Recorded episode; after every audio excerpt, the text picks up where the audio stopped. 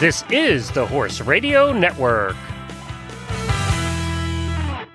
This is episode 117 of Horsemanship Radio, brought to you by Omega Fields, the world's best omega 3 supplements for horses. Horsemanship Radio is a part of the family of the Horse Radio Network. And today we have some fun. We have a day with Monty, and I'll explain what that's all talking about. And then we have Jill Montgomery from the Certified Horsemanship Association. It's going to be a lot of fun.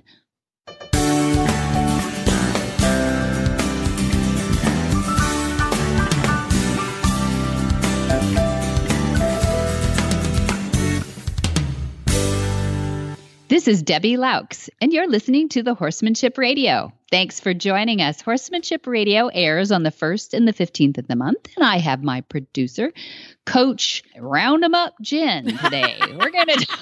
Greetings! hey! Get along, hey, cowgirl. doggy. yeah, exactly. I wanted to have a little chat with Jen today about her experience out in the wild, wild west. Tell me about it. I had an adventure. Yes. I, along with seven of my new best friends, uh, spent the weekend out at Carter Ranch Horse, at Carter Ranch out in Clovis, New Mexico. Clovis, New Mexico. Clovis, Doesn't get better than that for Western. Yes, Yep. it does. It, it's just drop dead gorgeous part of the world. Uh-uh. Um, now, background for folks who may not be regular listeners of the Horsemanship Radio or the Horse Radio Network, I am an English girl through and through. I've sat in Western tiny saddle. saddles. I've pottered around, but I'm clueless. I'm just, I'm putting my hand up right now. I'm clueless. so I was that girl, but I had a great time. And we got to practice real ranch work because Carter Ranch is an actual ranch. It's not just a working, working Yes, ranch. Okay, working good. ranch. How Um, many cattle do they have? Oh gosh. Do I don't know. They have lots. When we went out and we sorted some Mhm. cattle out in the actual it's a pasture, not a field. A field has crops, a pasture has cows. It was a pasture. so I've got to get the lingo right. I, they were like a hundred plus in there, but I don't I'm pretty sure that's not the only field full of cows they have. They have lots. Yeah, go. Yeah, Okay. and what kind of cattle did they tell you? we had in the in the group we were working with in the herd we were working with there were herefords Mhm. and angus Good. and then the herefords had been bred to brahma bulls so the kids oh, were Oh, hereford brahma cross which were super duper adorable with their little flappy ears Yeah. yeah. It's true. so that's what kind of cows we they had um, i was rather proud of myself because i knew the difference between a- an angus and a hereford going in yeah. Yeah. There you knew something. it's like yay i knew something goody for me And what did they do with these cattle that you had to sort them? Are these are, are they raising them up as fat cattle, meaning they're Um, going off to be slaughtered, or They're- they're- what? as far as I know, they get to be meals someday. Mm-hmm. As far as I know. Okay. Um, All right. So they sort them now. Were you sorting cattle for the exercise, or were you actually sorting them to do something with them? we went out and we sorted to practice. In other words, when we were finished, we just left. It was sort of a precursor because the next day they had to go out and actually sort them for real to do Mhm. things. Um, there was a few of the calves that still had to be branded, and there were a few there that needed some medical treatment. And it was sort of a it was it was dual purpose because it gave us the opportunity to do it in a field where it would really happen versus in a little arena situation. Yeah. But it also gave Trevor the opportunity to sort of preview, oh, you know, this one over here needed this and this one over there they needed that. And that way when they came out the next day for rear, he would save him some time spotting who was who. Mm-hmm. So you weren't on one of those long cattle drive things where they put the, the, the newbies at the end because you eat all the dust. You weren't moving cattle We 500 miles we only moved them from one side of the That's much more fun. to the other. Yes, we started Yeah. out and there were a total of I think 9 of us grand total.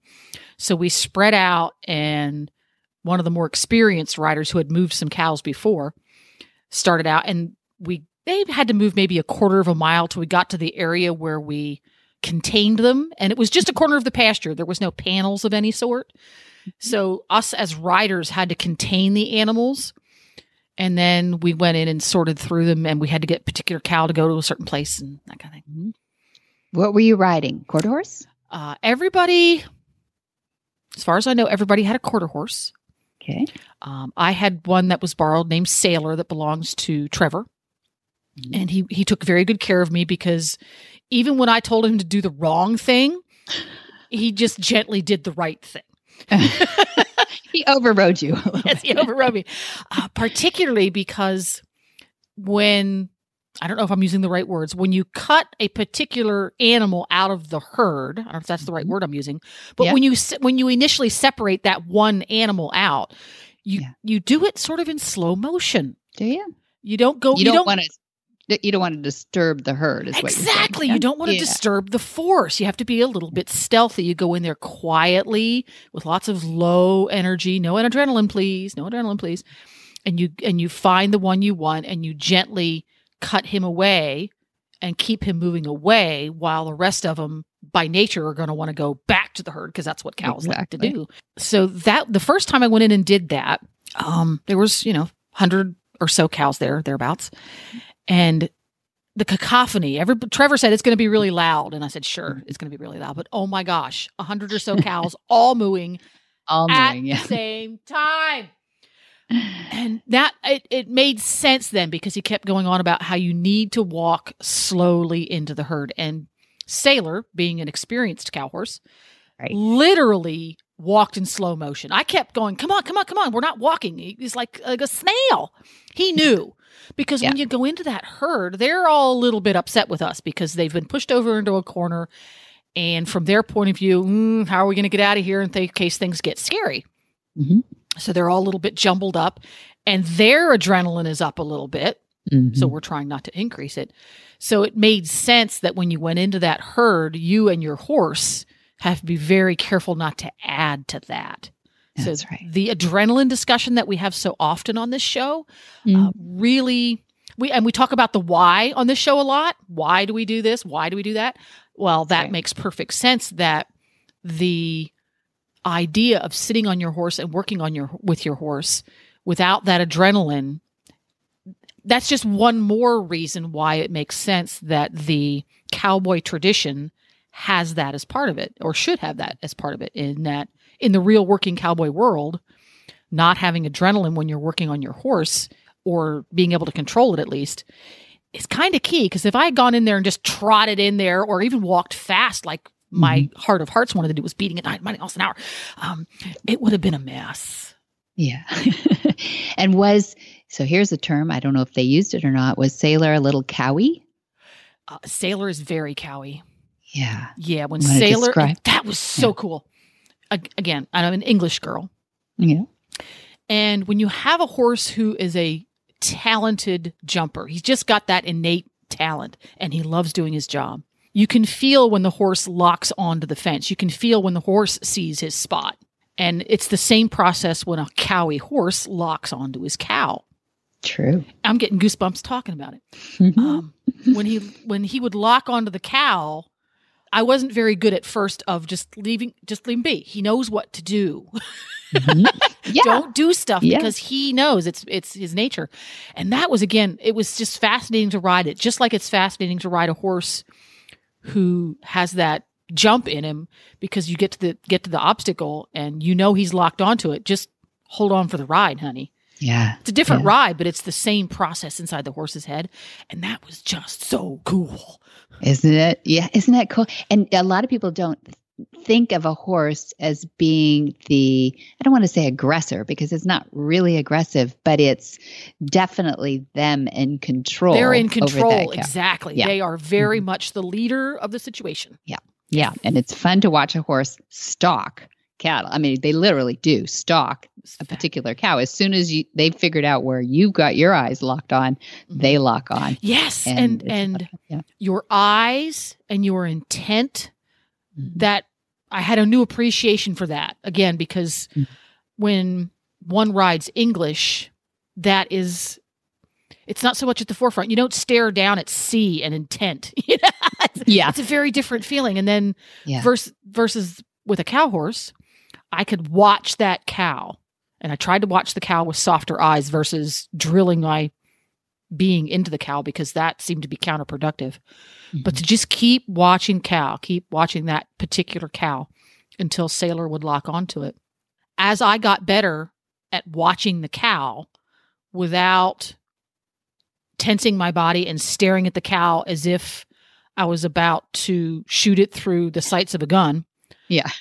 he would grasp it faster. He got he'd figure out which one I wanted better if I was better at doing it because he could feel that in my body if I was tense versus just softly watching. Mm-hmm. Mm-hmm. Yeah. So, and how were the other guys? Pretty, pretty quiet. These cowboys, these guys that work around the cattle and the horses. Oh my goodness, it was lots of fun. Um, there, no, there was no yelling except when everybody would laugh about me being so very English. there, there was lots of chuckling there. Sounds and, heard. Yeah, and when and when we fouled up, um, we would have to mount and dismount from the wrong side several times as payback. You know, and that, I think I have to mount and dismount my horse about 400 times now, and I, I haven't I haven't paid it back yet. But it, it was very interesting, especially when we were doing cow work. It was very quiet. There was, and that was actually one of the rules when we started out. First, we did it inside of a, a pen, a big enclosed area, so that we could get a, a knack for it before we were in the in the big field, big pasture. One of the rules was no talking you have to do this. You have to watch each other and watch the cattle. And then you have to make a judgment call. Do you need to go and assist? Do you need to back off? Do you need to move over here? And again, a new appreciation for situational awareness. Mm-hmm. Not something you hear in the horse business a lot, but really how key that was. And it made me ride better if mm. I was more aware of the whole situation, not just what I felt in my seat bones. Mm-hmm.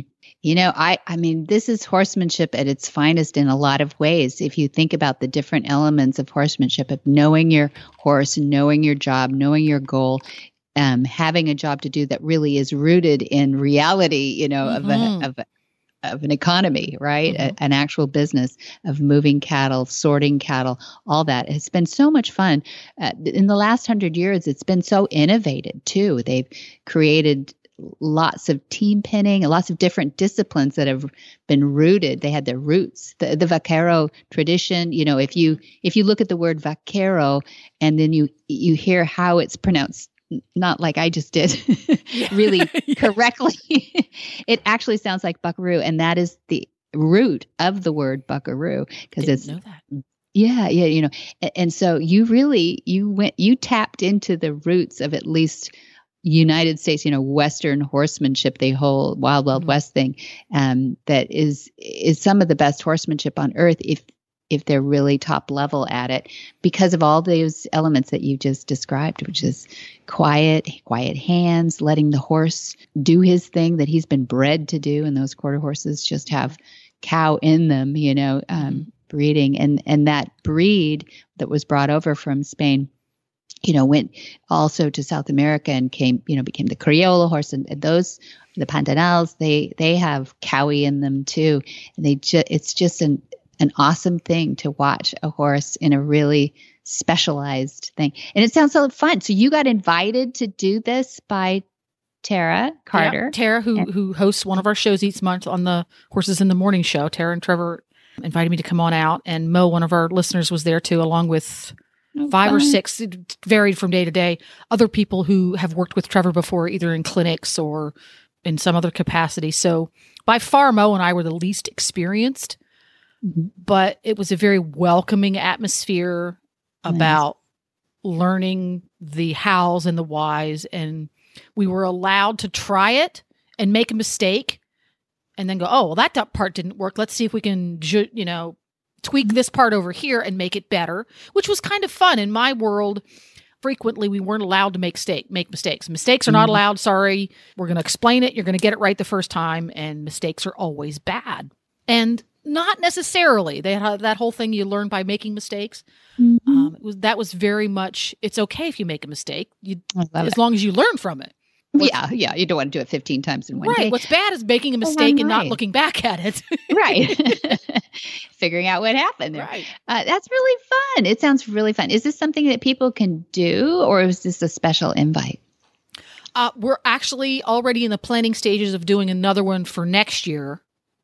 Uh, in in that it's very much an introductory course in the basics of real life ranch work. Uh, so we're already planning another one for next year. Yeah.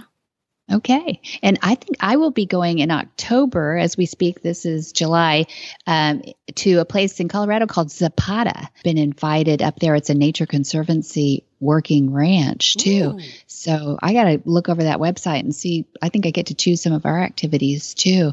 And um, yeah, maybe we'll have a, a backup story for this that too. Sounds, and yeah. so glad you were so brave to put your ego and your tushy out on the line there. Yeah, my butt to, was sore yeah. To, yeah, I bet. I bet. to learn a new a discipline of any kind, even if you spend a lot of time in the saddle. How, how did you feel about the saddle? Was it comfortable enough?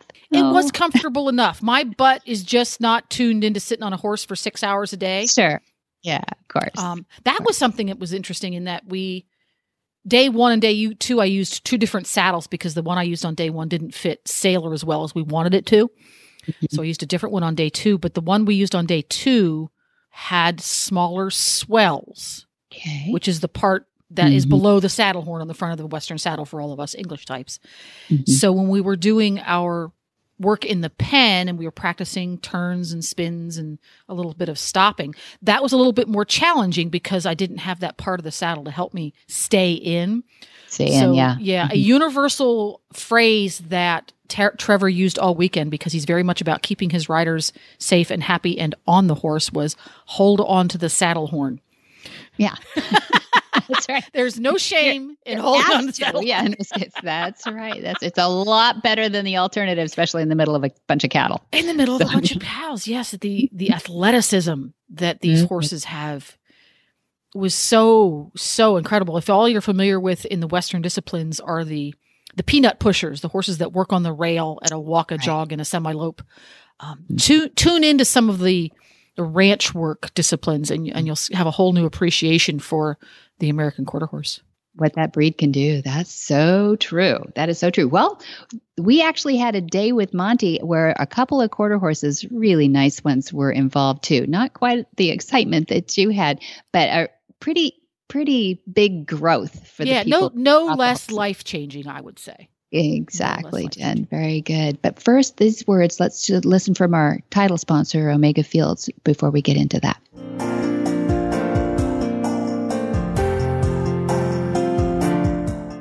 Your horse is your partner in sport, in leisure, and just in life. To keep him at his peak performance and optimal health, a solid nutritional foundation is key. Ideally, horses are able to graze fresh, growing grasses, which most closely mimic their natural diet. But that may not always be possible, and we may need to supply some of those missing ingredients in today's diets and provide more functional foods. One component of a horse's diet that is often underfed are omega 3 fatty acids. While more prevalent in fresh forages, harvested forages are lower in omega 3 fatty acids due to their more advanced maturity. Obviously, grasses and legumes have to grow to a sufficient height in order to be harvested, while foraging patterns of horses show great preference for shorter, less mature plants. That's why modern horsemen and horsewomen trust Omega Horseshine to provide a powerful, bountiful source of omega 3 fatty acids for their equine partners. Look for Omega Horseshine from Omega Fields at your local tack and feed supplier, or you can find them online at omegafields.com.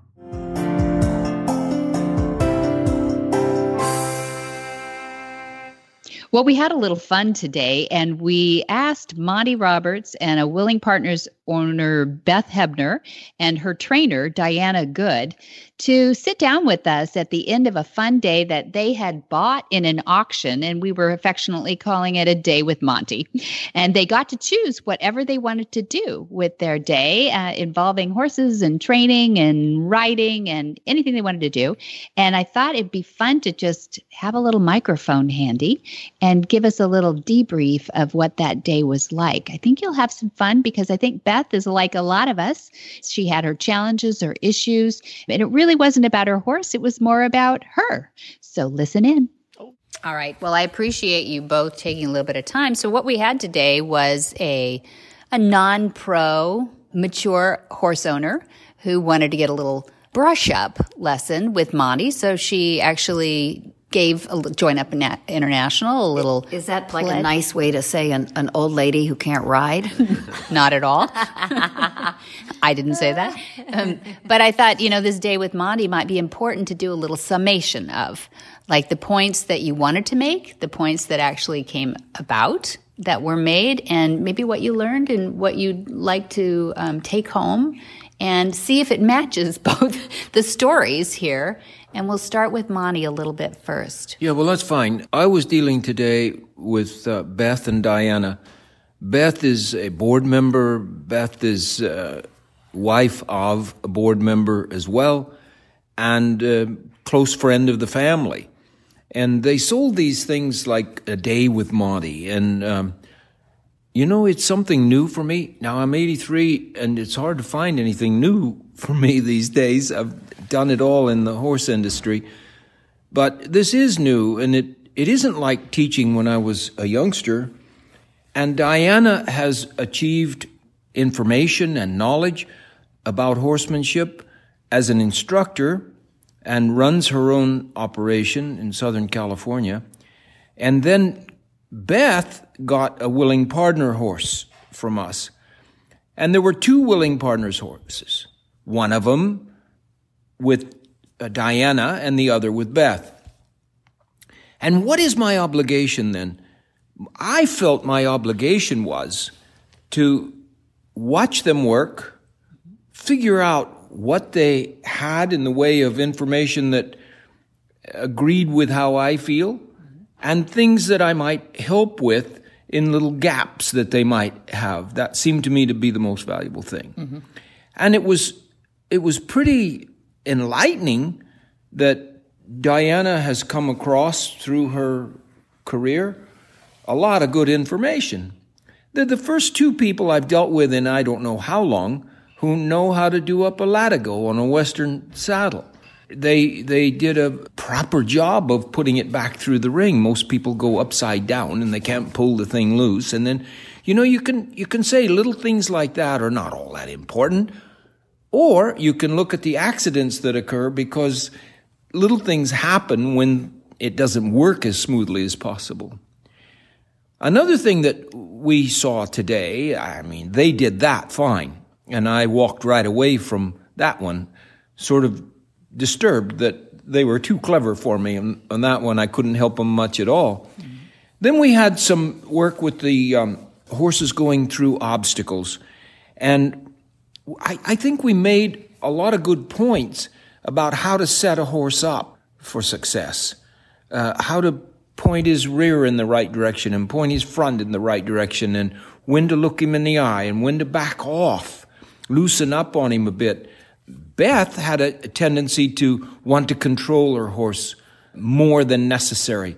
Let him go a little, and then Is that it, what does that look like? A longer lead? Leave a Longer lead was one thing. More relaxation. Breathe down. It isn't going to be such a wreck as you think it might be. And, and it, it moved along pretty darn well there. But the one thing that we bumped into that I believe needed a lot of adjustment was that both of these horses are bomb proof. They're willing partners horses. They've been through everything. Really? You can, you know, literally fly a jet plane right over their stable.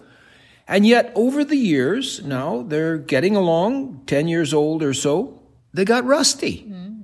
And I crinkled a water bottle, and both of them sort of didn't run away or anything, but they got up on their toes and scooted sideways, kind of thing. Mm-hmm. And when you're a non pro novice rider, kind you don't want that sort of thing. You want to stay safe. You want to keep your own adrenaline down. Well, the adrenaline shot right up in Beth for sure. And I felt like I went too hard with the bottle. And so we backed off. But then we set it up to take them in the round pen, be safe, good fencing, good footing. And we got a lot of bottles. And we had bottles on the outside the pen. We had bottles on the inside the pen. And boy, oh boy, we saw some scooting around and, and plastic bags on a stick. We saw some scooting around from those when that was all put to bed years ago. But, you know, we get rusty. All of us get rusty. So I, I, I think they both came to realize that we need more brush ups in these areas. And particularly one of them, horse is sensitive to sound a lot. And I talked about the fact that they have these uh, CDs now that you can put on a loop and put in their stable. And they've tried that somewhat. But here's the thing about that. Those things have to go right up in volume to the point where they're, you know, the neighbors are getting really upset. popular at the barn, yeah. Yeah, you, neighbors are getting upset with you. They have their own property too. But at night, you can leave it on, you know, and put the volume up and then take that thing to different places. Mm. Like somebody turns it on when you're riding by and that kind of thing. Because sound emulating from a place where they didn't expect it mm. is far different from, okay, I've been through this in the stable over and over again for 24 7. Mm-hmm. You know, you're boring me with it. But when you change things up, horses are all neophobic. And when it's new and coming from a different area, um, it, it's a different thing. And you know, to, to, to go through all these things and check off those that they're doing fine with, mm-hmm. and then build on those that they're not doing so fine with, the horses responded unbelievably well. And we moved from a three out of 10 for being bomb proof to a seven or eight out of 10 for being bomb proof in about a half an hour, 45 minutes of work. Okay. So that's valuable. What, did, what scale did you put the women on? well, did uh, they go, did they scale up a little bit too? Well, no, actually, I mean, Diana is an instructor. She she has her her level. I think she learned some things mm-hmm. today, but tiny little things that are just helpful in some areas. Beth needs to work on the entire anatomy, mm. the acceptance of the horse for what he does. One of the things that we worked on today was this business of somebody turned a dog loose. It's supposed to be on a leash. And here comes the dog over the hill, and my horse whirls around and runs off, and it angers a person. That dog is supposed to be on a leash. So you attack the owner of the dog, who's probably not going to learn anything from you, but, and then you keep the fear within you that the horse engendered, and you go back and you're ready for the next dog. Mm-hmm. Yeah? So you're still in the same place. What I want Beth to do is to get ready for the dog before the dog is ever there and invite somebody with the dog. Mm. And she, Beth was saying that she's seen Pat, your mother, my wife, mm-hmm. um, riding her horse with her dog running all around and snapping at his tail and everything, and the horse never says a thing. She can't believe hmm. how that can happen. Every horse is frightened of pigs. Right. Pigs smell bad, look bad, and sound bad. Every horse is frightened of pig, unless they were born on a pig farm. Right. And if it's if it's known to them, it's okay. So don't go, you know, beating up the dog owner. You probably can't train them anyway. Or the guy that drives by with a hot rod car with the loud muffler and stuff and goes too fast down the road. You can turn him in and take his license number and he ought to have some consequences for those things. But use those opportunities mm-hmm. to school your horse. Mm-hmm. Use those opportunities to take your own adrenaline down and cope with mm-hmm. the situation because you're less likely to be injured when you're coping with mm-hmm. than you are when you're doubled up and fighting with a high adrenaline level and a and a pulse rate over the moon. So is it more you're coping or the horse is coping or you're going to have to do it together? You're going to have to do it together. And in the case of Beth, she needs to cope in a lot of ways away from the horse, thinking, you know, when the horse does this, I am going to do that. Okay. She needs to work on her anatomy, the core of her anatomy, when there's nothing wrong, nothing happening. What does that look like? Is that a breathing exercise? Is that yoga? Is it a, the, the point, a massage? The, the, fact is that she said she's worked on diaphragmatic breathing Good. quite a lot. Good. What, I, what I'm seeing is that she has. I, I'll buy that. Mm-hmm. She doesn't want to tell me something that's untrue. But she vacates that so quickly when something happens with the horse, that's gone. and the diaphragm tightens unbelievably, and the pulse rate shoots up incredibly for tiny little things. And that's not good.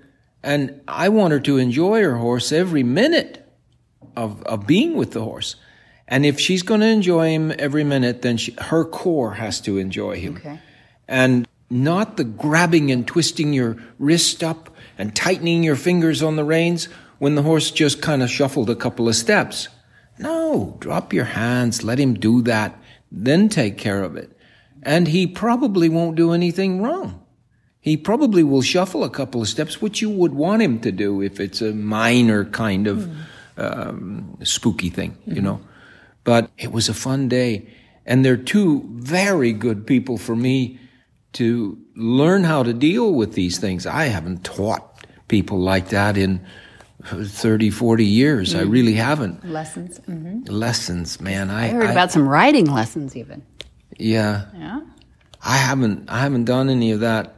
And, um, and yet we really didn't do that today. They didn't need that. Riding is not the thing. It's coping with right so, your own your own innards. So that was your goal today was to really work on that. That's yeah. what you saw and yeah. and, and assessed. And, and, and Beth, for instance, knows leads. But when she drops her chin and doubles her whole self up and goes against the reins, she doesn't know one lead from another. No. Because it all gets blurry. Mm-hmm. And you can't do it. If you relax, keep, keep looking out between your horse's ears, think about these shoulders, teach yourself to think about that. And sometimes that's at night when you're going to bed. Really? You teach yourself. I'm going to do that. You're playing and then video in your the, mind? Yeah. Is that what you're doing? And then okay. you're going to try it the next day. Okay. And uh, you'll find that that's very effective. I, I do most of my learning in the middle of the night. You know, breaking sticks was mm-hmm. middle of the night of the thing, mm-hmm. the clucking to a horse to make him go faster. Um, and um, yeah, you you need to live this mm-hmm. instead of learn this. Mm-hmm. You need to allow yourself to learn it, not try to teach yourself on the moment when you're on the horse, mm-hmm. but learn it over the 24 7 so when that happens basis. when that moment happens on top of the horse and you've been practicing what triggers do you give yourself to bring that down when you're in the saddle you know each of us is an individual and we will we will arrive at these answers based on our own physiology and our own psychology some people will learn how to breathe diaphragmatically and, and it'll work fine other people will have to teach themselves it's not just breathing diaphragmatically but it's breathing through this problem mm-hmm. I have. And I don't shut the door as soon as I have the problem and just go rigid. Mm-hmm. Um, that's, that's a big learning curve. And each of us have different levels of, of how we learn these things. And if someone's trying to help you, they ought to be aware of the fact that this may not work for you. Mm-hmm. So let's try this for you mm-hmm. to get you where you want to be. And, and your horse the same way. Yeah. Now, these horses t- today, um, plastic bag on a stick scraping across the ground. Whoa, they were going off. I wouldn't want to sit on the horse doing what it did. And five minutes later, it was allowing the bags to come in because they thought, oh, yeah, I remember that now, you know. But so you should do it once a week. And you should set aside a little time to do it. And it's fun to get it right. Mm-hmm. And you have a better feeling when you go to bed at night about how you have this in control. That's right. You know? Yeah, what was your impression of the day? I loved it. Um, you know, I just was so thrilled to have a day uh, all to myself with Monty. And, um, you know, to kind of, uh, I'll get all emotional now, yeah. but, you know, face my fears. Yeah. Um, a lot of people have them. A lot of people do. Debbie's going to cry too. no, but no, it's it's been. Um, I was telling Monty earlier that in my life, I I I cannot being a, remember being afraid of anything. Right. I consider myself pretty fearless. You are. You know, and uh, you know, I there's nothing to it but to do it Yep. I go out there, I speak up, I stand up for who I am. Yep. I worked hard. I, I could, I'm self-reliant, you know. I mean, I feel I've accomplished a lot of things in life and I'd, when I wrote as a young person, I never had this feeling. Right. And it was a very tough thing. I used to think people that were afraid were such sissies. Mm-hmm. it's given me great empathy, Yeah. you know, for people with maybe anxiety disorders. Mm-hmm. And I just thought to myself, what's their problem? Buck up, pull up your bootstrap. You know, what's wrong with you? What, you're afraid of that, you know? But um, when you're there in the moment, um, it's it's not an easy thing. And you know, I've been trying, you know, so hard to master this, and not realizing one of the biggest things I learned today is uh, I just have to loosen up everything. I've got to sit back, even though Diana's told me this. I I, I don't know. I, I I thought I was doing it, but I wasn't. I, Monty said, you know, you got to let up on your reins. No, more, more. And so I tried really hard today to leave my reins down there and to not keep gathering them up. And then if I felt I was, just to let them go back down and just to try to be okay, you know, with whatever happened, you know. And usually when something happens, uh, you know, I, I feel like I've developed a lot of trust with Inferno. And if one thing happens, sometimes it's a relief almost, and I don't feel my adrenaline going up. I feel like I've gotten a lot better. But in those instances when I feel like he's not listening to me and I feel like he's up and I feel like I'm out of control, Right. okay, it's very hard to let the reins down when I feel like I'm out of control. Mm-hmm. And, and maybe that's letting go of control, you know. I'm, I'm, I'm used to being in control. I don't think that's a bad thing. I don't think it's a bad thing to say that. You know, I think people do use that as a negative sometimes, but there's a lot of affirmatives to control as well.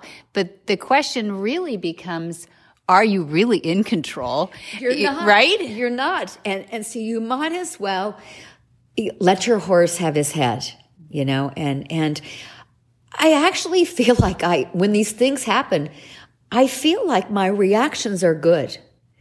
I have to trust myself that I, I feel like my seat is good. I feel like I'm, I'm pretty balanced. I feel like I do a pretty good job, even with a little buck or a kick up or, or, you know, whatever. I mean, I don't feel like I'm not in the dirt all the time, you know, but it is hard to let go of that fear. It really is. And I learned today, you know, I'm gonna have to face it instead of running away from it. Now, I don't know how I'm gonna do dogs running at me. I haven't quite figured this one out yet. But I do like the idea that you continue to desensitize your horse you know on a weekly basis with with noise with bags with you know paper coming at him with and i kind of did that a little bit in my own little way because i thought you know i'd bring shavings into the stall and inferno would be a little bit afraid of it. And so after i dumped the shavings out i'd take the bag up and i would kind of stroke him with the bag and i'd go over his body with it. And i and so i did a little bit of that but nothing to the extent of okay a big bag and i didn't do it that much. And he didn't like that but i thought oh i'm really desensitizing him. But it's not enough it's not enough. Do enough you find yourself starting to contract in what you do when you have the fear as opposed to, you know, like, you, well, maybe that we won't go that trail because the last five times we've gone on that trail, that was a little spooky for Oh, him. I avoid. Absolutely. Are you kidding? I mean, I've got it all planned out. The red tractor's there, I'm going here. They're doing work in the back, I'm going there. I I mean, I just avoid things because mm-hmm. yeah. so do you think today, yeah. What I want is for her, her to invite these things and then go there and deal with it. And I think that what we saw today is just affirmation that Diana's been on the right track here to, to help. But it took another voice, it mm-hmm. took another person to build on these things mm-hmm. to get more relaxation. And the dogs, the dogs, get somebody with a dog to come around and run up and down the fence Well, I have next dogs. to you. Well, you, yeah, but you he knows yours? your dogs. Uh, you no, know, my dogs chase. My dogs no. Would Wyatt goes crazy. Yeah. But I, I think that um, Safe, safe dogs. Yeah. right, right. Not ones that'll bite a But, uh, horse. Well, what I did learn too is that I, I liked being on the ground first and practicing that way. uh, I myself feel like I can remain more calm Yeah, sure. at times on the ground. You know, May- some people. maybe maybe it's inviting Diana to get on your horse and you're on the ground and start the dogs that way.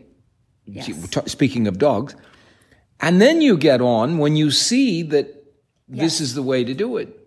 And when I saw, you know, I mean, I feel like I did face a lot of fears today. I mean, I always when I come here, the wind whips up in the afternoon. Yeah. And I'm like, that's why I wanted to end the day early because I thought, I don't need to be riding in this wind. I'm going to avoid that. But we went up the hill and there was a lot of wind. And, and I just thought, okay, get my hands down. I mean, I was working on stuff everywhere that we went. You know, there were tractors on the, the track. They, we got the traffic. We had, you know, and I got a little skitter forward when a horse charged us. And I mean, I just was working on that, working on that, you know, and I just kept thinking to myself, well, Monty's riding Chrome. I can ride Inferno. Yeah, because Chrome is very spooky. He spooky. can be spooky. so, Diana, your last words for today. Um, I do have some conclusions and some epiphanies of my own from the day that we shared with Monty and Beth is that as trainers, we also need to not get complacent and we need to spend the time working with the horses and, and desensitizing them to plastic bottles, to plastic bags, and not just get into a routine of they have to be ridden in the arena, they have to go out on trail. We have to remember the basics and continue to have them face things, trash trucks, dump trucks, and ride into it thinking it's a training moment and not try to avoid those situations. Yeah. Good, good. Well, you've got a willing partner in Beth. And I think, and this day is, you know, one of those that you can take notes from and, and remember. And now we'll have this episode. You can go back and listen to yourself and get those memories back. But it sounds like triggers are one of those things that um, you need to work on the most. And don't we all? uh, triggers for getting tense and Or triggers to bring yourself down from that tension. Yes, yeah. And well, it, typically what I do is when I get to some point where I think that my adrenaline is high and I'm not doing my horse any good, I get off. And today we rode through a lot of stuff. Good. And and that that was really good. And Diana's always telling me that too. You know, so I, I guess I and I I try. I mean, I, it's one of my things I work on. Stay on your horse. You know, you can you can sit through this, but it was just a good reminder, and um, you know, and to do these things in a smaller area rather than always having these teaching moments out on the trail where things are open. We need to create those in, in a smaller, safer environment. And then it will be easier when we're out on the trail. Yeah, I, I totally Yeah, agree. That, I think- that, uh, is something that I thought really. And one thing that I was uh, watching you guys do today too is you had long lines, not a you know not a six foot or eight foot lead line. You Yeah. had thirty feet lines, which is smart because the horses are not going to go further away than that. You're in good footing. You're in a solid round pen with no places to really um, crash into or corner. So all those things, those ingredients are really Even good. Even the way that I was walking my horse using the dually halter, I had my hand too close to my horse. It was all about control. Right. And I'm tense doing that. And I needed to get my hand down further on the line and let Inferno be a horse. Let him make a mistake first and then correct. Yeah. And it does bring all the adrenaline down. I love that. Thank you guys. Thanks so much for doing a debrief with me today. Hi, Carole Herder here, president of Cavallo, home of the world's most trusted and popular hoof boots.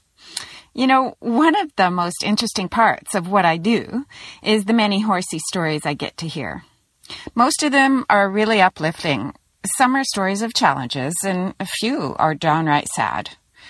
Recently, a wonderful woman took the time to approach us at a show to share a story about her horse who went down in quicksand. It started out as a really scary story. We were holding our breaths, waiting for the outcome, and it turned out wonderful. They winched the horse out relatively unscathed, albeit, you know, a little traumatized, and everyone standing around were super amazed that he still had his Cavallo hoof boots on. Scary story with a good ending. Another testament to Cavallo. If you don't have a pair for your horse, it's time. Cavallos are easy to put on, easy to take off when you want to take them off, and they stay on. They stay on in all terrain. Cavallo, the world's most trusted hoof boots. Jill Montgomery settled in Colorado in 1994, where she had been engaged in teaching horsemanship and training kids, horses, and mules for over 32 years.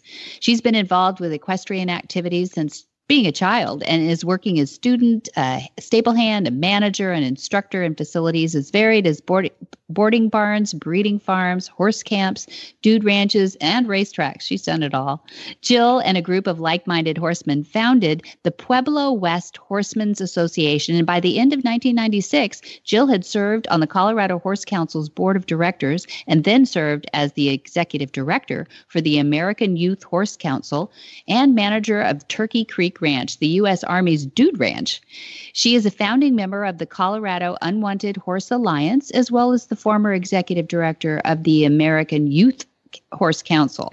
Jill serves as the CHA, Certified Horsemanship Association Region 9 Director Trainer, and is certified as an English and Western riding instructor, which is pretty unique, and as also an equine facility manager clinician. In 2017, Jill received the American Horse Council's Van Ness Award to an individual who has shown leadership and service to the horse community. Her equine business consultancy company, JRAM Enterprises, sports the tagline Working to keep equine activities accessible and enjoyable for everyone. Well, welcome, Jill Montgomery of CHA and many other endeavors that you've got, many boards that you're on. I'm so excited and honored to have you on our show. Well, thank you for having me. I'm excited to be on your show. Looking forward to being able to talk about a program that we're going to work on together. That's right. I know. The surprise is that Jill and I are going to meet face to face eventually, and you all could be a part of that too. We're going to, uh, we're actually going to be, I'm going to be kind of the host position, and Jill is going to be the the certification position in next February of 2019, February 15, 16, and 17 of 2019. We're going to have Jill come to Flag Is Up Farms and and put on, and hopefully everybody gets certified, an equine facility management certification course or clinic. So I, w- I wanted to have you on, Jill, to talk a little bit about that. But maybe we should start a little bit with the Certified Horsemanship Association because that is a part of. So a little background maybe on CHA, the Certified Horsemanship Association, might be appropriate. Certainly.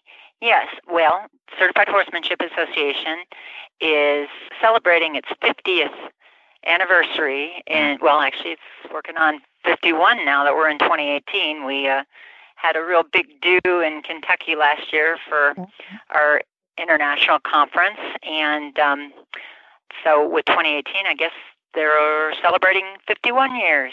Goodness. It started as kind of a, a recognition and need to have uh, camp horse programs organized in a way that uh, there was a consistent message about safety and uh, what's effective in teaching groups of kids about horsemanship uh, or into put into written materials and uh, shared among different camps that sponsored horse activities. So uh, that's where its roots are. And since that time, it's really evolved into a wonderful, very interactive and international Mm-hmm. organization that's certified over 4,000 horseback riding instructors. And they've gone on uh, beyond uh, just the riding instructor piece to have different types of certifications, which include the project that we're kind of focusing on today, the equine facility management certification. There's also a certification for driving instructors, vaulting instructors, working with um, students who have special needs, and um, trail guide, uh, so that camp those camp routes still are strong in the program, but uh, that's kind of the the 30 second version of Mhm. CHA. I can That's pretty good. That's pretty good. You covered a lot of territory, a lot of horses too there too, and a lot of people who have enjoyed their horses for oh my gosh, 51 years. That's pretty amazing. Now I know that you weren't there 51 years ago uh, writing the manual, but I know that you you were the author um, on some version of the manual. I I saw that you're um, one of the credited authors on the Equine Professional: The Art of Teaching Riding, CHA. So we we've gone to the top here to get you on. well, I'm definitely a contributor on that. CHA uses a process that I think is really commendable when they put together their manuals for both the instructors and trail guides and different parts of the industry, the disciplines that they certify. They draw upon uh, professionals from across the country and actually Canada and uh, other countries as well, if there um, are members in those areas, and try and reach consensus as to what are the best methods to put forward for uh, training people that in, in, in ways that will be safe, effective, mm-hmm. and fun. That is a big that's a big ask uh, because not all horse people mm, agree on everything. So you really are trying to find the center of the target, and that must be some work. Well, I, I, I, that's a great way to describe it. Uh, the center of the target.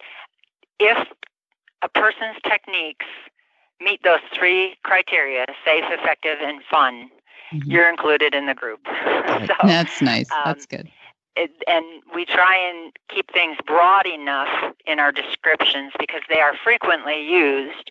Um, that both the um, the, the manual for riding instructors and trail guides, but also for facility management in disputes and, and liability cases. And we don't want to do things that would hurt the horse industry and, and members who are performing responsibly.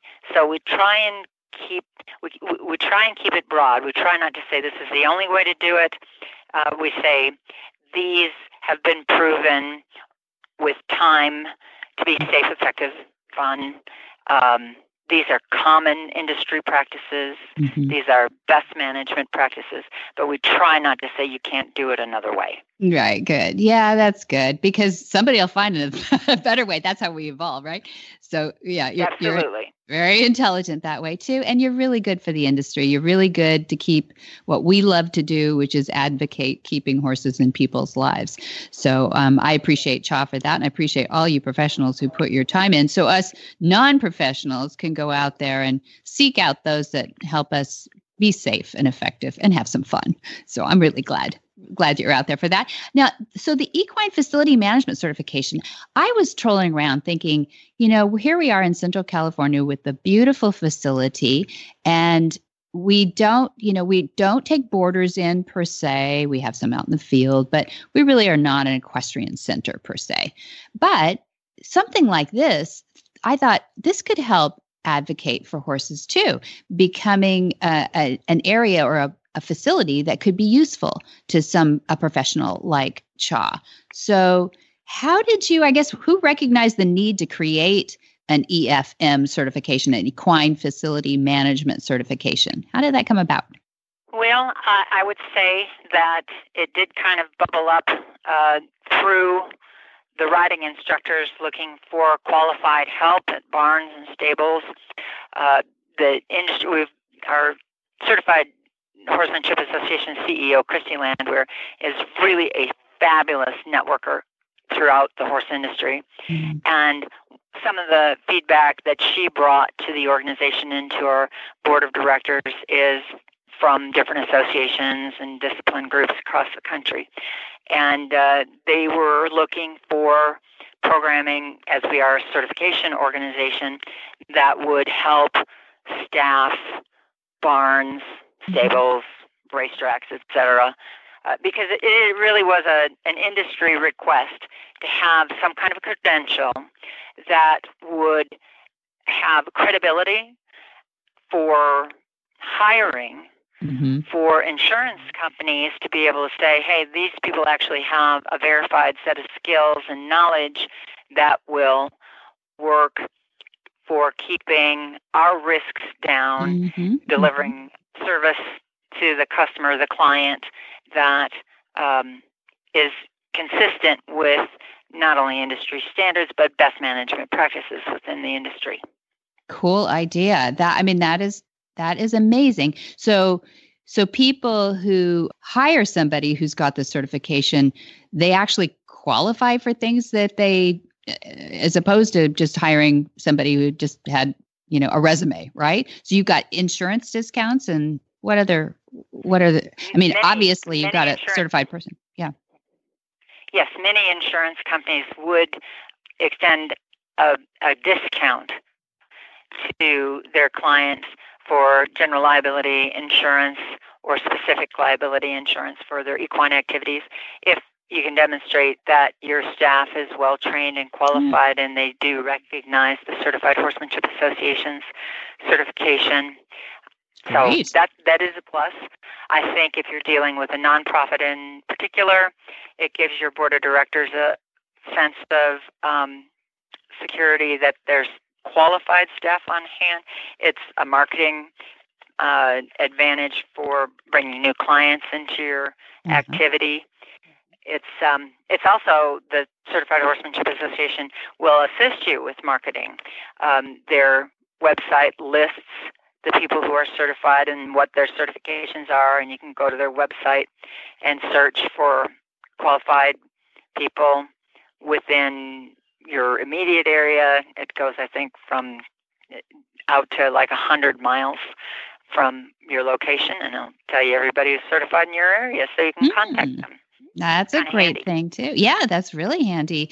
Yeah, there's so many people. So is it the kind of thing too that if you had an equestrian facility and you already had a manager that you think was kick butt and you think, well, gosh, I should get them certified, and we have some of these advantages, maybe to our board or maybe to uh, to the the local the community as well. We look better. Is it the kind of thing you could send one of your facility managers to, and they got the certification? Absolutely. I hadn't even thought of that before. The- yeah. the, the certification, and this is kind of an important thing to recognize, is measuring the knowledge and skills that the person brings to the certification clinic. Okay. It's impossible to go through one of these clinics without learning something, but what we're measuring, what we're evaluating, is the skills and knowledge that you currently have, not newly acquired knowledge. So it would be perfectly appropriate. Say a barn owner has a manager that they think is a great employee uh, and they'd like to help them get this credential, which in turn would help that owner um, with the marketing of their program and very possibly with an, an insurance discount on their policies to send that barn manager to get this certification. Hmm Okay, now I have a whole new perspective on this, and um, uh, since we're going to be hosting one, we'll go ahead and talk about that a little bit now too. I'm going to think around here who sh- I should have go through that program for our our facility here too. So on February 15, 16, and 17, which happens to be the weekend, it's Friday, Saturday, Sunday, but the weekend before President's Day, which is on the Monday of February 2019. Mark your calendars because if you want to come to Solvang, California during those cold winter months north and see a little sunshine and wine um, we're going to do this, aren't we? And we're going to have, um, so Jill's going to come out. She is going to be my key person on this. And then we have Christy Landwehr, who's agreed to be second clinician on this. And we're going to have a, it's a 24 hour certification, but not 24 hours in a row, right, Jill? It's it's it's actually twenty. Uh, Okay. Oh, okay, good. classroom and demonstration hours. So it's 20 documented hours, and it will include uh, some lecture. There's, I think, uh, four required uh, topics that we cover as a group. And again, the participants will be sharing their knowledge as well as uh, the presenters going through some of the specifics that are considered best management practices currently in the industry. Um, then there are written tests that are evaluated and they're sequential. So there's four levels you can be certified at. stable worker, which is qualified to work in a barn under the supervision of a manager. There's a minimum age for that of 16 years of age. Then stable manager, qualified to manage a small private stable of uh, up to 10 head of horses and manage a couple of employees. There's a minimum age of that of 18. Herd manager, that's qualified to manage a public equine facility with up to 35 head of horses, three or four employees. There's a minimum age of 21 attached to that.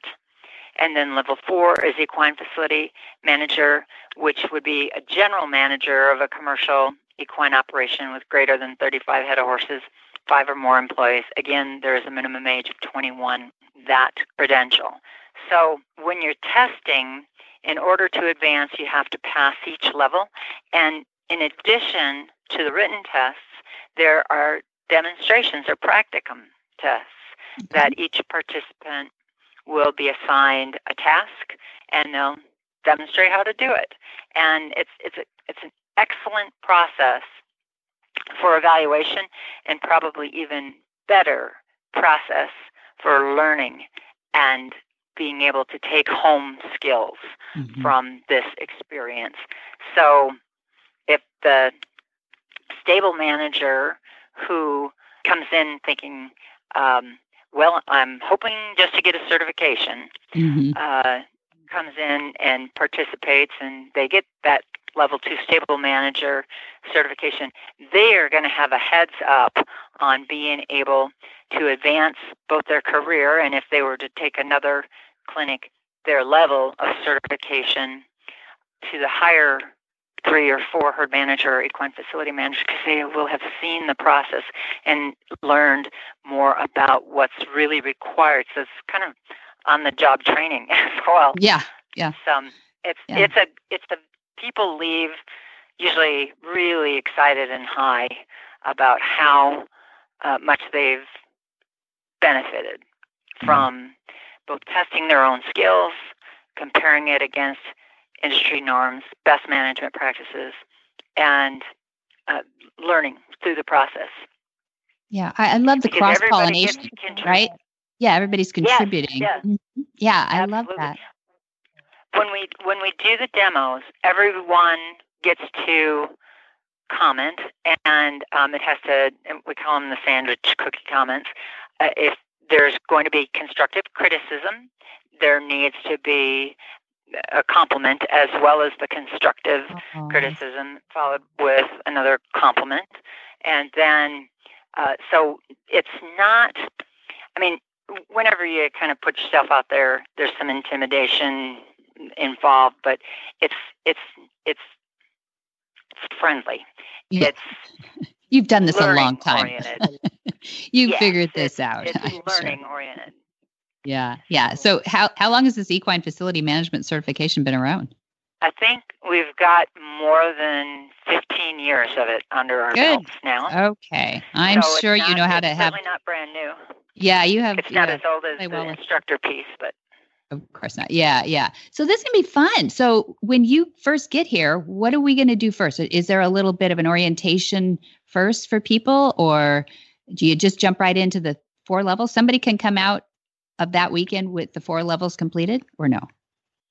Uh, yes, definitely. You can come okay. out with uh, level four. Um, but what we start with, of course, is the orientation, which is describing this is what we're going to do in the clinic. These are what the levels include. It, it will move pretty quickly.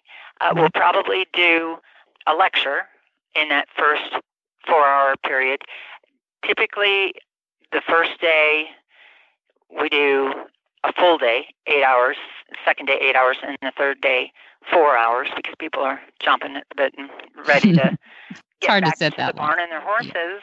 Yeah. Yes. So in, in the first day, we're going to cover a lot of material, and we're going to explain mock uh, demonstration type of, of format and get people familiar and comfortable with that. Like I said, at least one of the lectures will happen on the first day, possibly two.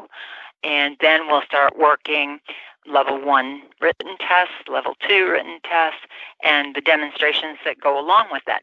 Now, won't be able to get everyone through all of their demos on day one. That'll bleed over into day two. And um, day two, we will have uh, another test. And then we have uh, what we call mid clinic reviews. We sit down with everybody and get a little chance to talk about how do you feel about your progress in the certification clinic, where you see yourself at in terms of your certification level. And uh, that's a really critical time for the clinicians and the participants to uh, exchange kind of expectations. Mm-hmm. And then you have the rest of the clinic, another 10 hours, uh, where in kind of meet expectations. And that's, I think, a, a very nice, fair way to proceed. Mm-hmm. Wonderful. That sounds really fun. I'm getting excited for this. It'll be really fun to have you out here. And Christy Landwehr, I've always wanted to have her out here too. I'm I'm sure we're bound to have some people pulled from probably up and down California, but you're in Colorado, right? Yes, yes. Yeah. Christy is actually based here, but she's all over the world. I know. And I think she was originally from Southern California. So um, I'm trying to uh, I'm trying to get her to, you know, see her family while she's down here too. Make sure she she shows up for that second clinician spot. No, I'm sure she'll. If she says it, she will be here. She's a lot of fun. We yeah, we've met is, up. At, okay. Yeah, you are correct. She is from Southern California, and she will be able to see her family. That's uh, a real perk about doing this particular clinic for her with you guys.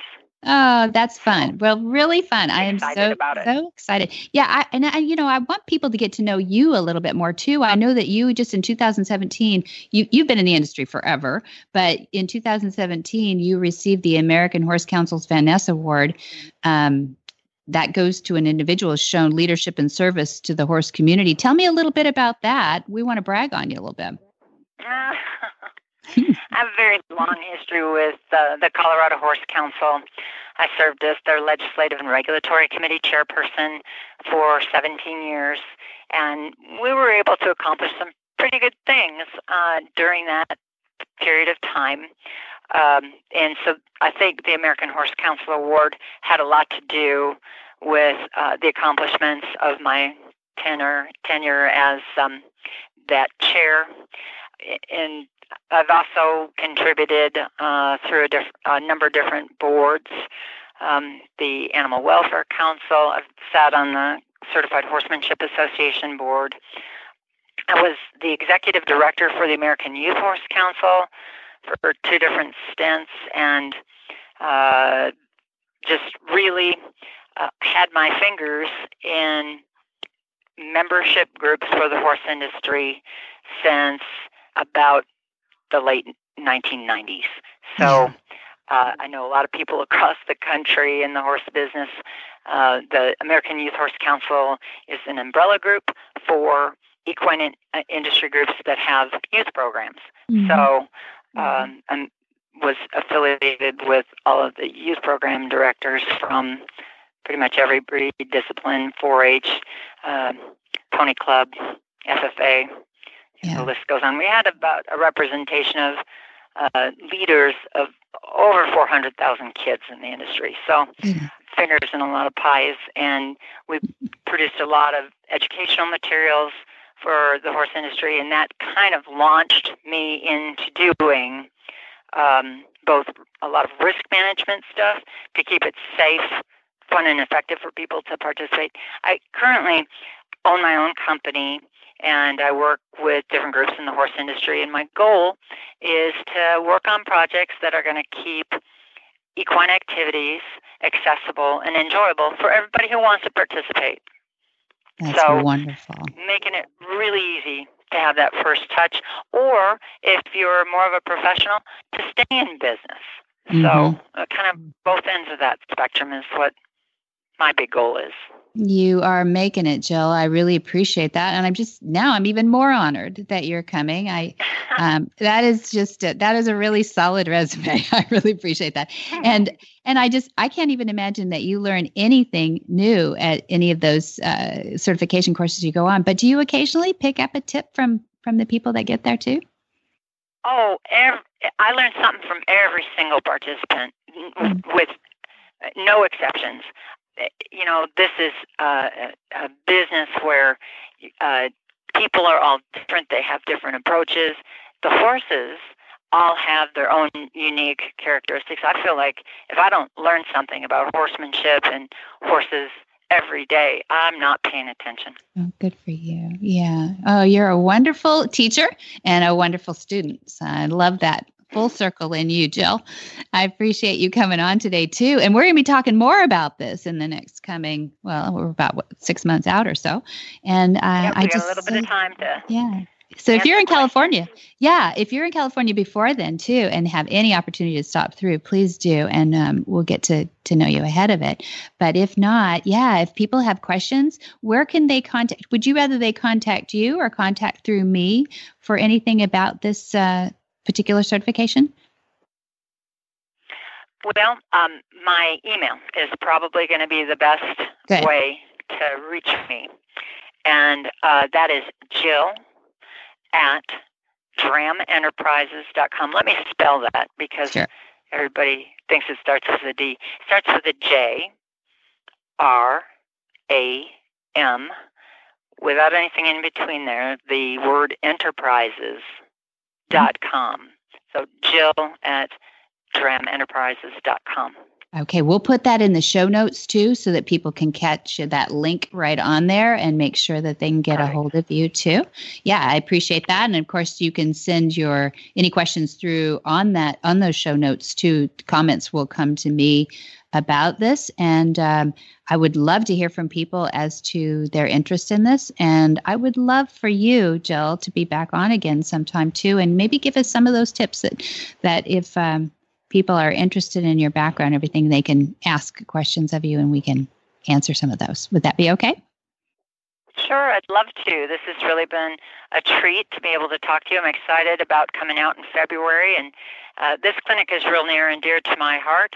I um, have managed a lot of different types of facilities over the years, and uh, with my experience with AYC, I've been able to visit hundreds of facilities.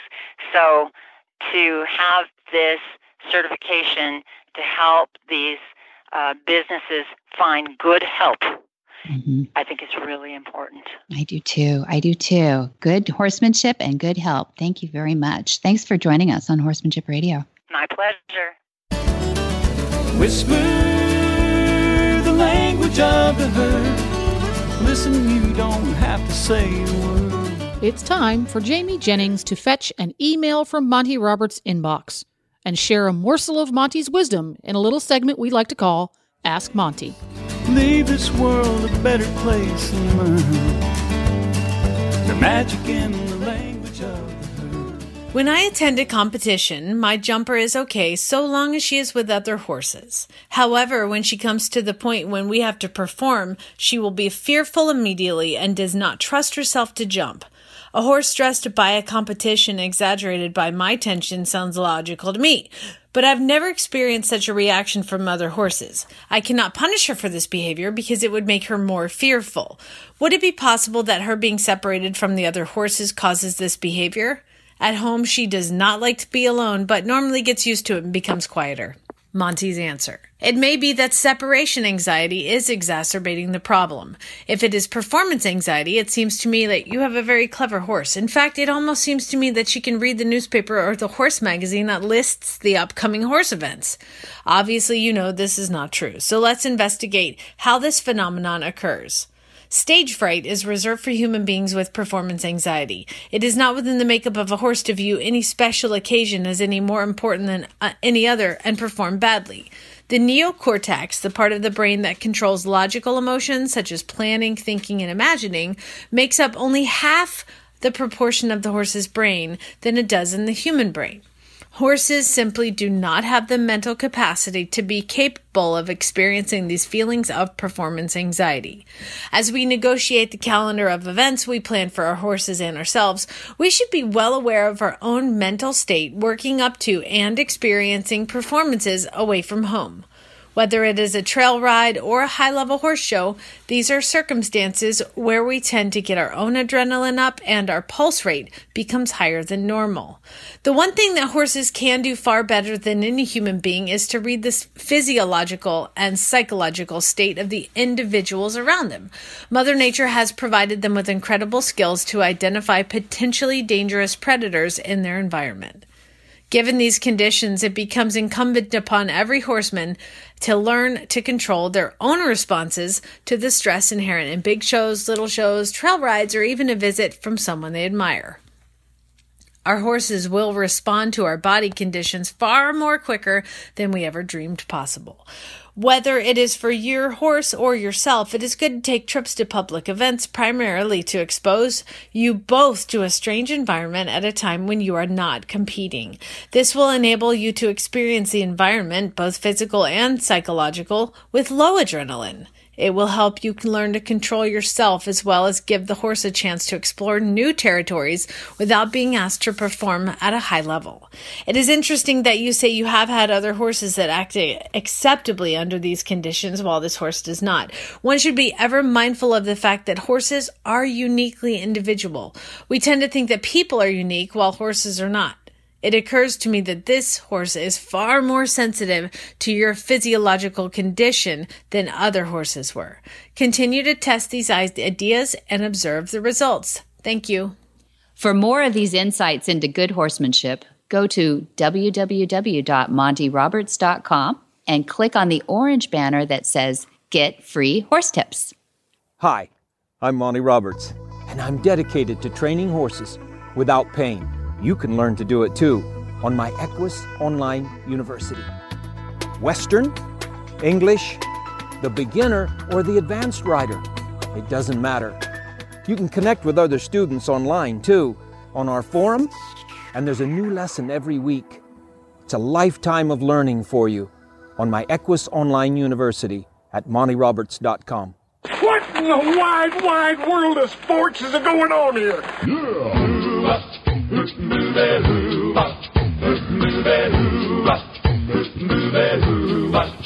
Where in the world is Monty Roberts? Monty is looking forward to meeting some new friends, two legged and four legged. August 6th through 10, coming right up is the Monty special training at Flag is Up Farms in California. And then right on top of that, we will have a Portuguese translation. A bunch of people coming from Brazil, August 20 through 24. That's the Monty special training at that same spot. And then September 19 and 20, we're really excited to have you come visit us while Monty is at the World Equestrian Games Woo-hoo! in Tryon, North Carolina. We're going to see you, Jen. Cool. And uh, he will have his own hour on September 19 and uh, September 20. And we've got some really fun things in, in store for you. We've got uh, a veteran who's going to do a join up with a Mustang, and it's Elisa Wallace's Mustang. We pull this oh, off, and yeah, and then another day will be a remedial horse. We're look we're probably going to be having a spooky horse demonstration and a difficult to mount horse as well. So those are just Gee, really they're hard to find. Amazing. Well, that's true. we won't have any trouble finding a horse. That's true. But um, we're we're hoping we can find one that we don't have a bio problem. You know, mm-hmm. there's all the the uh, special circumstances with a WEG, and so we're really excited oh, about that's that. True. Yeah. Yeah. Yeah. Mm-hmm. Yeah. And then a long term plan, February 15, 16, and 17. Back at Flag is Up, we're going to have an equine facility management clinic. That's not with Monty. That is going to be with the one and only from this interview, Jill Montgomery from CHA. So we wanted to put a shout out for that so people can get in early for that. Why not be certified as an equine facility management person because you get lots all kinds of advantages you heard in her interview as uh, insurance and uh, networking and all those things too so we thought well that'll be fun to have so that's our long-term calendar Cool. Lots of stuff going on over there at Flag is Up Farms. Lots of stateside stuff on this month. Mm-hmm. This one. Yeah, Try that's it. really cool. And you can find out all of that and much more at montyroberts.com. Or you can give him a call over there at Flag is Up Farm. 805 688 6288. And for details about today's show, episode 117, you can go to horsemanshipradio.com where you'll find links to today's guests and topics, photos, and more information. And we love your feedback. That's our favorite thing. Go to Facebook type in Monty Roberts. Find the one that has the little blue circle with a check mark inside. That's the official one. And like it, follow it. Keep up with what Monty's up to. And that gives you the opportunity to let us know what you want to hear about on the show, cool things you learned from the university, all that kind of thing. You can also follow Monty on on Twitter. That's right, Monty tweets. His mm-hmm. handle is Monty underscore Roberts. And finally, get the app. Make make your life easy. Uh, download the free Horse Radio Network app for your iPhone or your Android. Just go to your app store and search Horse Radio Network and download it. It's free. You can choose to either subscribe to specific shows, Horsemanship Radio, or you can just hit the all button, keep it simple, and then you'll have tons of stuff to listen to. You can also listen uh, on iTunes or your favorite podcatcher. Mm-hmm. And many thanks to our sponsors who make this show happen. That is Omega Fields, and that's Cavallo, Horse and Rider, and MontyRobertsUniversity.com. And be sure to visit all the other great shows too. Just like Jen said, you could listen for hours on the Horse Radio Network at www.horseradionetwork.com. Until next time, have many happy horse hours.